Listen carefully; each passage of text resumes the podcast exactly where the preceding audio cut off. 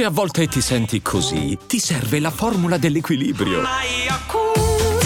Yakult Balance, 20 miliardi di probiotici LCS più la vitamina D per ossa e muscoli. Prende il via domenica a Torino la nuova edizione delle ATP Finals. Una competizione simile suscita sempre grande interesse, ci sono molti spunti tecnici e non solo, ovviamente, vista la partecipazione dei migliori otto giocatori del mondo. Ma questa edizione in particolare potrebbe rappresentare uno scontro generazionale. Per la prima volta, infatti, sono presenti tutti assieme sia Sinner che Rune che Alcaraz, che rappresentano sostanzialmente la nuova leva, la nuova generazione di campioni pronti a controllare il tennis mondiale. Assieme a loro una generazione di mezzo che non ce l'ha fatta completamente e che vede in questa edizione forse i suoi rappresentanti migliori, in Zverev, in Tsitsipas, in Medvedev, in Rublev. E poi alla fine c'è ovviamente anche una rappresentazione dell'eredità di quello che è stato il gruppo di dominio del tennis mondiale degli ultimi anni. Sto parlando ovviamente di Novak Djokovic, di gran lunga il più vecchio di tutti, però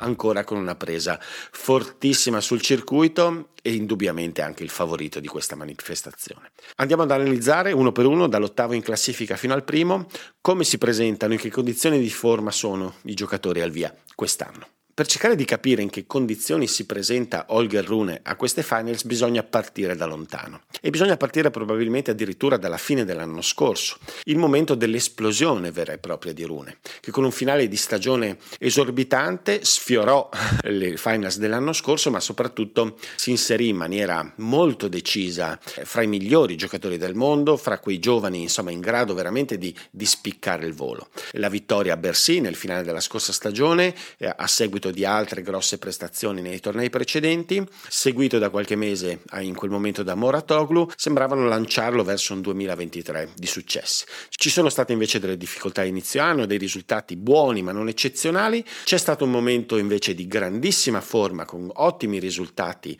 soprattutto con l'inizio della stagione sulla terra battuta, penso alle finali a Monte Carlo e a Roma. Ci sono stati i quarti di finale anche a Wimbledon, dove è stato buttato fuori solo da un incontenibile Carlos Alcaraz e poi un lungo periodo invece di difficoltà. Puntellato sicuramente da dei problemi fisici, ci sono stati dei fastidi alla schiena che l'hanno sicuramente condizionato, ci sono stati poi di conseguenza dei problemi di rendimento al servizio, però insomma i mesi estivi sono stati veramente di basso livello con pochissime partite vinte e una regressione complessiva all'interno oltretutto di una gestione un po' confusa dal punto di vista tecnico. Perché parlavamo di Moratoglu, che l'ha seguito alla fine dell'anno scorso, col quale però c'è stato un continuo tiramolla. Eh, sembravano in procinto di separarsi prima di Monte Carlo, c'è poi stata invece una continuazione del loro rapporto. Ad un certo punto, qualche tempo fa, c'è stata una nuova separazione da Moratoglu a seguito del periodaccio. Sembrava che Rune dovesse tornare col suo coach storico fin da quando era bambino, Lars Christensen. È andato avanti qualche settimana così, e poi invece l'arrivo di Boris Becker,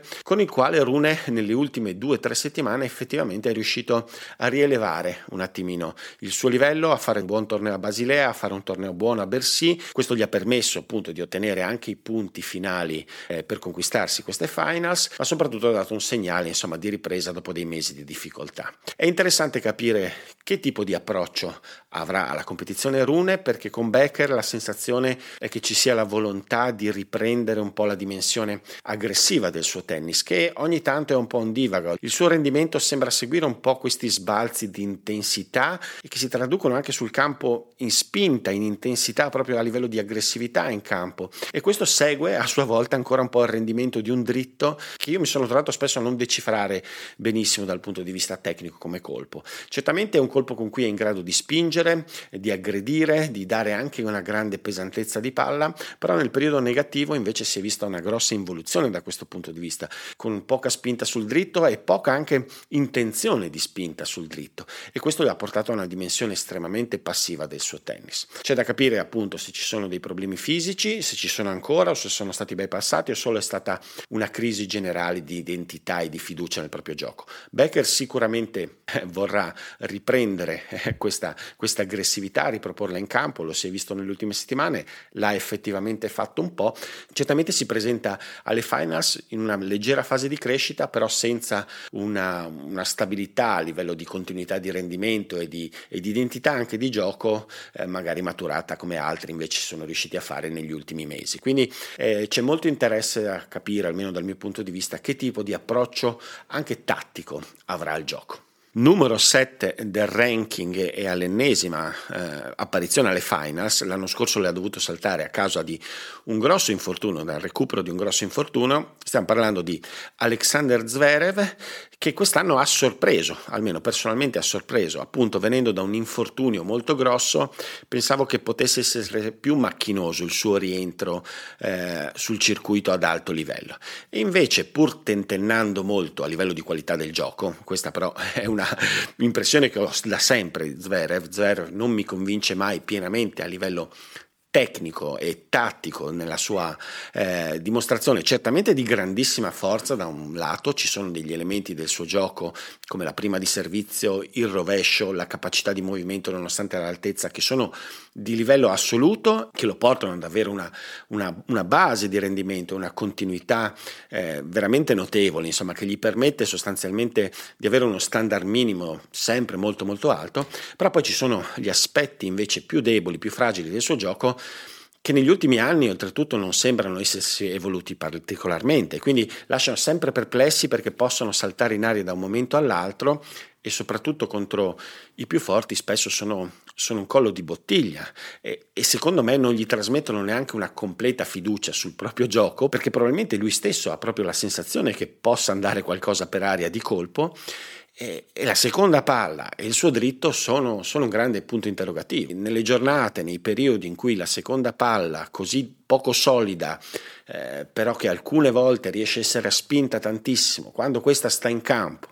e quando il dritto decide di poter anche manifestarsi decentemente quando cerca di spingere ad aggredire la palla, allora il suo livello diventa veramente altissimo. Però non si riesce mai a capire quando questo può, può succedere. Sembra essere tutto abbastanza volatile in questi due elementi che gli fanno fare il salto di livello. Vedremo come si comporterà qua, il suo record con i giocatori più forti, gli altri suoi compagni di avventura questo finals quest'anno è abbastanza debole, insomma ha vinto poche partite contro i più forti e allo stesso modo però ha già dimostrato in passato di essere in grado di fare benissimo in una competizione simile. Quindi eh, non convince tanto, però non bisogna mai fare i conti senza di lui. Chi non ha convinto per lungo tempo quest'anno è Stefano Zizipas, anche lui in una sorta di confusione, un po' come Rune e poi anche come lo stesso Zverev in un certo senso dal punto di vista tecnico. Zverev, ricordiamo, anche lui aveva avuto un momento, un passaggio sotto Brughera, poi si era allontanato da Brughera per tornare con il padre. Stessa cosa Zizipas che, che all'inizio dell'estate sembrava in procinto di separarsi, insomma di allontanarsi dalla figura di Apostolos del papà dal punto di vista tecnico e affidarsi a Filippussis. Questo è durato poco tempo, ci sono stati pochi risultati alla fine eh, dell'estate dopo lo US Open Tsitsipas è tornato nelle braccia del papà ed è tornato a, a continuare il suo cammino insieme insomma alla sua famiglia. Eh, anche lui come Zverev è in una sorta di stallo da qualche anno dal punto di vista tecnico, eh, ci sono sempre le solite grandi qualità in alcuni elementi, ci sono ancora le grandi eh, fragilità in altri elementi, sto ovviamente parlando del rovescio, quindi c'è una sorta di difficoltà anche nel reggere questo sorpasso che è avvenuto da, da parte dei giocatori più giovani, vedersi superare in un certo senso a destra da Alcaraz, in un certo senso anche da Sinner, molto insidiato da Rune, insomma anche dal punto di vista psicologico per una generazione che pensava di dover raccogliere l'eredità dei grandi non deve essere facilissimo, ma soprattutto alla base appunto c'è un po' di stasi tecnica. Il rovescio in queste ultime settimane sembra andare un pochino meglio, finalmente lo si è rivisto un pochino più in grado di spingere, di trovare qualche soluzione lungolinea, quindi qualche segnale buono a Bersi c'è stato, eh, certamente anche nel suo caso non ci sono mesi alle spalle di grande fiducia e di grande sostanza che lo possono proprio lanciare alla grande in queste finals, però il livello anche in questo caso come in quello di Zverev c'è sempre e con lui bisogna fare i conti. Chi invece quest'anno, nonostante faccia parte appunto di questa generazione che poi non è riuscita completamente a soppiantare quella precedente, però che quest'anno è riuscito a fare dei passi in avanti, magari non particolarmente grandi o appariscenti, è stato Andrei Rublev. È già qualche anno che Rublev ha una grande continuità di rendimento che lo porta quasi sempre a vincere parecchi tornei di categoria intermedia, penso a 500, 250, senza però riuscire mai a fare quell'ulteriore ulteriore passaggio di qualità che soprattutto nei tornei più importanti possano farlo arrivare fino in fondo sostanzialmente. Tutti sanno che è arrivato innumerevoli volte ai quarti di finale negli slam senza riuscire mai a fare questo salto di qualità e le ragioni secondo me sono di due tipi. Sicuramente c'è una motivazione tecnica. Rublev è tanto eh, forte e tanto consistente nella spinta e nella capacità di essere preciso e continuo da fondo campo e tanto è riuscito anche a migliorare la prima di servizio quanto invece in altri elementi del gioco, soprattutto dalla metà campo in avanti, non ha fatto mai veri progressi decisivi che gli potessero dare una dimensione diversa al suo gioco che rimane tendenzialmente un po' monocorde, che non ha abbastanza soluzioni per risolvere tutti i problemi che i migliori giocatori del mondo gli offrono, insomma. Però i progressi ci sono stati perché da fondo campo è veramente diventato una macchina, il suo rovescio è estremamente migliorato, soprattutto nella capacità di spingere lungo linea, quindi riesce a gestire il campo in maniera maniera molto più equilibrata senza doversi spostare tanto sul dritto, quindi corre di meno e riesce a far correre di più. Eh, eh, la gestione mentale è anche migliorata, nonostante ci siano ovviamente ancora degli alti e bassi, soprattutto delle manifestazioni emotive sopra le righe, però riesce a rimanere dentro le partite, riesce ad avere presa nelle partite e anche queste ultime settimane stanno confermando, secondo me, le prestazioni pur perdenti contro Sinner a Vienna e contro Djokovic a Bercy, persa la partita col serbo veramente per un pelo eh, a livello di semifinale, sono un segnale importante perché si sta avvicinando piano piano, piano piano si sta avvicinando, si sta cominciando a, creare delle condizioni per competere. Soprattutto non c'è questo immobilismo, addirittura questa regressione eh, che invece si è manifestata in qualche suo collega prima citato. Numero 4 del mondo e, e speranza di tutti i tifosi di casa, di tutti i tifosi italiani che andranno a Torino è sicuramente Yannick Sinner che viene dalla migliore stagione della carriera in cui ci sono stati dei progressi, in questo caso a differenza di Rublev veramente evidenti al punto di vista tecnico, c'è stato uno step importante, importantissimo sul servizio che si è visto soprattutto nelle ultime settimane con delle percentuali di prime palle che sono salite moltissimo e sulle quali secondo me ha aperto ulteriormente la capacità e la fiducia di imporre il suo gioco, di essere sereno, più sereno nell'approccio generale tattico alla partita eh, il resto del campionario sappiamo qual è, c'è una grandissima spinta, il dritto è sempre un colpo più devastante, il rovescio colpo naturale di grande livello, sta aggiungendo anche qualche soluzione dalla metà campo in avanti, però in generale sembra esserci stato negli ultimi due mesi uno scatto a livello di consapevolezza del proprio gioco basato su un'evoluzione tecnica e alimentato poi in maniera definitiva da due vittorie sicuramente di peso notevole eh, per come sono venute, per come era lo storico contro questo avversario, contro Medvedev,